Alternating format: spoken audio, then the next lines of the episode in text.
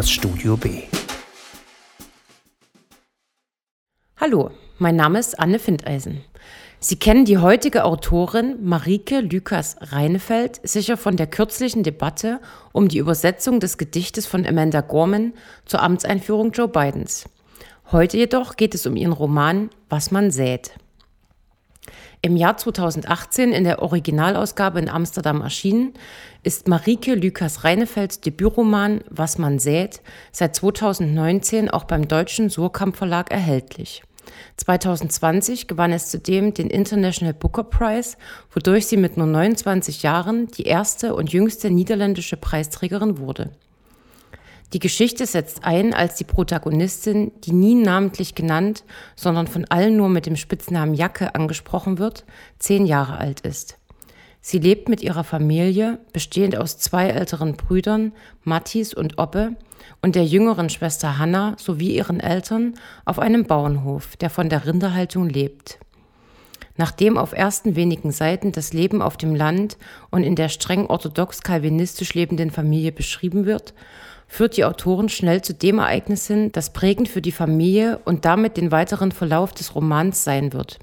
Es ist kurz vor Weihnachten und da Jacke befürchtet, ihr Vater könnte ihr geliebtes Kaninchen als Weihnachtsbraten verwenden, betet sie kurzerhand zu Gott, er möge stattdessen doch lieber ihren Bruder Mattis nehmen. Sei vorsichtig mit deinen Wünschen, sie könnten in Erfüllung gehen, besagt ein altes Sprichwort. Und so wird auch Jackes Wunsch auf tragische Weise Realität. Kurz vor Weihnachten verlässt Mathis das Haus, um Schlittschuhlaufen zu gehen und bricht an einer noch zu dünnen Stelle im Eis ein. Sein Verschwinden wird viel zu spät bemerkt und so kehrt er nicht mehr lebendig nach Hause zurück. Der Verlust des Bruders und Sohnes schwebt von nun an über allem und jedes Familienmitglied versucht bewusst oder unbewusst seinen Umgang damit zu finden. Während der Vater sich von der Familie zurückzieht und vielleicht zumindest in der Arbeit noch einen Sinn sehen kann, hört die Mutter allmählich auf zu essen. Nach dem Tod ihres Sohnes kann sie auch im übertragenen Sinn nichts mehr aufnehmen. Nichts geht mehr in sie hinein und so magert sie schließlich ab.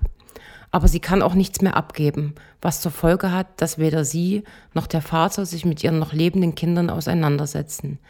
Sie sind nicht mehr in der Lage, ihren Kindern Liebe zu schenken, nicht einmal in Form von kleinen Berührungen, nach denen sich vor allem Jacke so sehr sehnt. Der große Verlust beherrscht das tägliche Familienleben und führt auch zur Entfremdung innerhalb der Familie. Das beklemmende und bedrückende Gefühl, das sich bei mir während der Lektüre einstellte, wurde auch noch dadurch verstärkt, dass die Protagonistin selbst durch die Geschichte führt.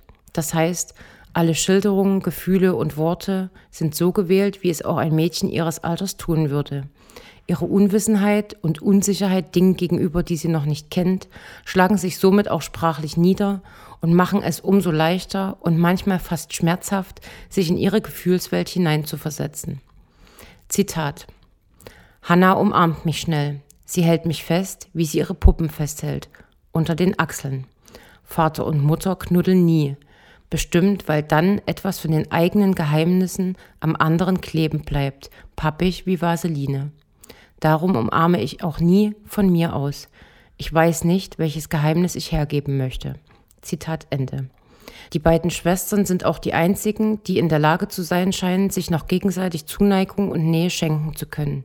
Gemeinsam denken sie sich Pläne aus, um auf die andere Seite des Sees zu gelangen. Ein Fluchtpunkt, den sie auserkoren haben, ein Ort, an dem alles besser sein wird, als es zu Hause ist und an dem sie am liebsten sofort sein möchten. Es sind Träumereien, die ihnen helfen, den Alltag zu überstehen und sie die Hoffnung nicht aufgeben lassen, dass es eine Zukunft für sie geben kann. Ihr Bruder Oppe hingegen hat andere Methoden bzw. Ticks entwickelt, um den Verlust des Bruders zu ertragen. Sich selbst zu verletzen, indem er mit dem Kopf gegen das Bettgestell schlägt oder auch das Töten von Tieren sind sowohl physisch als auch psychisch schmerzhafte Strategien. Ohnehin spielen Gewalt, aber auch Sexualität und Exkremente eine fortlaufend große Rolle im Roman. Die Protagonistin, deren Namen der Lesende nie erfährt, trägt ihren Spitznamen Jacke, weil sie selbige nie auszieht. Ihre rote Jacke ist ihr Schutzschild gegen die Außenwelt, noch mehr aber bietet sie einen Zusammenhalt nach innen. Sie sammelt kleine Dinge wie die Schnurrhaare ihres Hasens in ihren Taschen, Symbole des sich an etwas festhalten müssen, um sich nicht auch noch selbst zu verlieren. Nicht einmal ihren Code ist sie mir bereit abzugeben. Zitat. Ich konnte meine Kacke festhalten. Nichts, was ich nicht loswerden wollte, brauchte ich ab jetzt zu verlieren. Zitat Ende. Ihre Namenlosigkeit, die einerseits Unauffälligkeit symbolisiert, steht andererseits im starken Kontrast zu dem Wunsch, einmal für jemanden etwas ganz Besonderes zu sein. Der Tod ist allgegenwärtiges Thema im Roman und kommt nicht ausschließlich durch den Verlust des Bruders und Sohnes zum Ausdruck, sondern manifestiert sich beispielsweise auch in der Nahrungsverweigerung der Mutter oder dem Essen von bereits angeschimmeltem Brot. Er zerstört die Ordnung und das Familiengefüge. Aber auch die Religion ist, wie es der Titel des Buches bereits anklingen lässt, ein maßgebliches Motiv. Selbst in einem religiösen Elternhaus aufgewachsen, webt Marike Lukas Reinefeld immer wieder Zitate aus der Bibel ein. Wer Wind sät, wird Sturm ernten, heißt es in der Bibel bei Hosea 8, Vers 7. Es verweist auch auf das Schuldgefühl, das die einzelnen Familienmitglieder an Mattis Tod mit sich tragen. Zentral ist dabei Jackes anfänglicher Wunsch, Gott möge doch lieber ihren Bruder als ihr Kaninchen zu sich nehmen. Aber auch als im Dorf die Maul- und Klauenseuche ausbricht und auf dem Hof alle Rinder geschlachtet werden müssen, empfinden dies die Eltern als Plage und Strafe Gottes zugleich und sind verzweifelt, weil sie nicht wissen, womit sie diese verdient haben. Marike Lukas Reinefeld gliedert ihren Roman in drei Teile und nutzt damit, bewusst oder unbewusst, die klassische Dramentheorie nach Aristoteles. Sie verarbeitet in ihrem Roman einen eigenen persönlichen Verlust, nämlich den Tod ihres Bruders, als sie drei Jahre alt war. Schonungslos ist dabei ein Begriff, der einem beim Lesen unweigerlich in den Sinn kommt. Erstens mit ihren Figuren, die dem bäuerlichen Hof und der zunächst vermeintlichen Idylle auf dem Land nicht entkommen können. Eltern, die den Verlust ihres Kindes nicht verkraften können und dabei außerstande sind, sich weder gegenseitig zu stützen und gemeinsam zu trauern, noch für ihre noch lebenden Kinder ein Zuhause der Geborgenheit, des Aufgehobenseins und der Stabilität zu ermöglichen. Jeder traut für sich allein und die Gedanken an das verstorbene Kind lassen alles andere in den Hintergrund treten. Aber auch Jacke, Hanna und Obbe sind gefangen. Nicht nur in einer Welt aus Trauer und dem Wunsch nach Normalität, sondern auch im natürlichen Prozess des Heranwachsens, der zunehmend von Gewalt, Sexualität und dem Gefühl der Ausweglosigkeit geprägt ist. Aus dieser sich immer mehr verdichtenden und beklemmenden Situation lässt sie zweitens auch den Lesenden nicht heraus.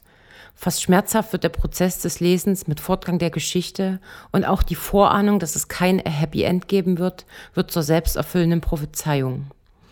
Drittens kennt aber auch die Autorin für sich selbst keine Gnade und unternimmt keinen Versuch, etwas zu verharmlosen, zu beschönigen oder Hoffnungen zu wecken, wo es keine gibt. Einmal in den Bann des Romans hineingezogen, kann man sich ihm schwerlich wieder entziehen. Wenn es gelingt, sich darauf einzulassen, wird man Teil einer Welt, die viel Unerbittliches, aber auch viel Fragiles und Beschützenswertes bereithält. Ein gewaltiger Roman, der viele sprachliche Metaphern in sich birgt, die genau ins Schwarze treffen. Keine schöne Geschichte im herkömmlichen Sinne, aber eine ganz klassische Empfehlung. In der nächsten Woche bespricht Irmgard Lumpeni Mary Jane, a Novel von Jessica Anja Plau. Eine sommerliche Coming-of-Age-Story im 1970er Jahre Baltimore, die Marxens Diktum, das Sein bestimmtes Bewusstsein, unterstreicht.